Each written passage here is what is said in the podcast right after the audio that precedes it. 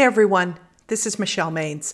Welcome to Soul Boss Soft Skills, where we talk about how to use soft skills to act as the creative, wise CEO of your life, a soul boss. Remember to subscribe, like, and share this episode so you're surrounded by soul bosses. And you can also stay inspired by joining one of my social media channels. This week's episode is Strike a Balance Between Leading and Following. Have you ever felt a tension between when to lead or follow? That's what happened to a man named Casper. In a Huffington Post interview, he said, I have always felt as a man, I am supposed to be confident and dominant and not supposed to ever feel shy or insecure. Learning to accept my faults helped me understand them and, in the end, deal with them. It's okay for me to be insecure. In the February series, How to Use Soft Skills to Strike a Balance in Relationships, we're discussing how soft skills can help keep relationships current and healthy.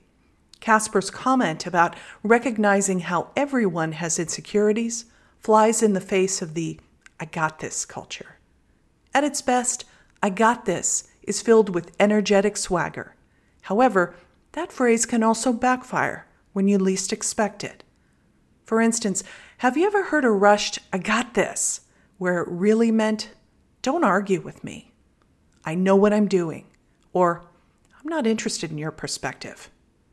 Ouch! Being defensive is hardly the impression anyone wants to give.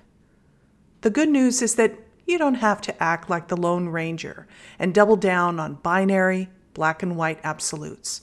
Instead, soft skills allow you to take off the mask, ask for help, and keep your self respect intact. Let me tell you how my colleague Sophia almost got an expensive lesson and learned why smart alliances are the way to go. I was out at lunch with a group, and the conversation turned to the ups and downs of the real estate market.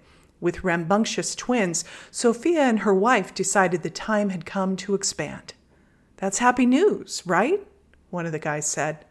Sophia rolled her eyes. You don't know the half of how hard it is to find the right place. My wife is busy with the kids all day, so I told her I would take a swing at the financials. I thought it would be a piece of cake, but working through the numbers, what to put down, what mortgage to get, is driving me crazy. I'm a designer, not an accountant. But I said I'd take care of it, and that's that. The table went quiet. Then one of the women piped up. Hmm, didn't you mention that your wife managed real estate for a Silicon Valley startup? Good memory, Sophia said. Have you considered switching things up? The woman asked.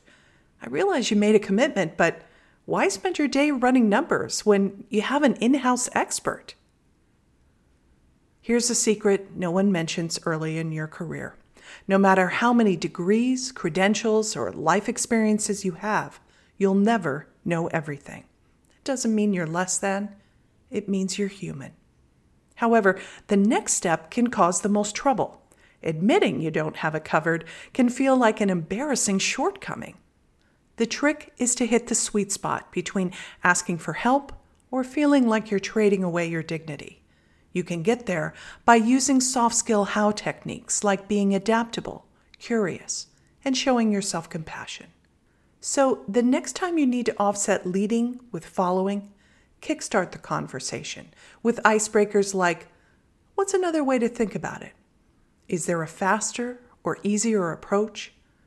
When you look at the situation with fresh eyes, what are the gaps? You mentioned something similar. What were the best practices or pitfalls? Is there anything else to consider?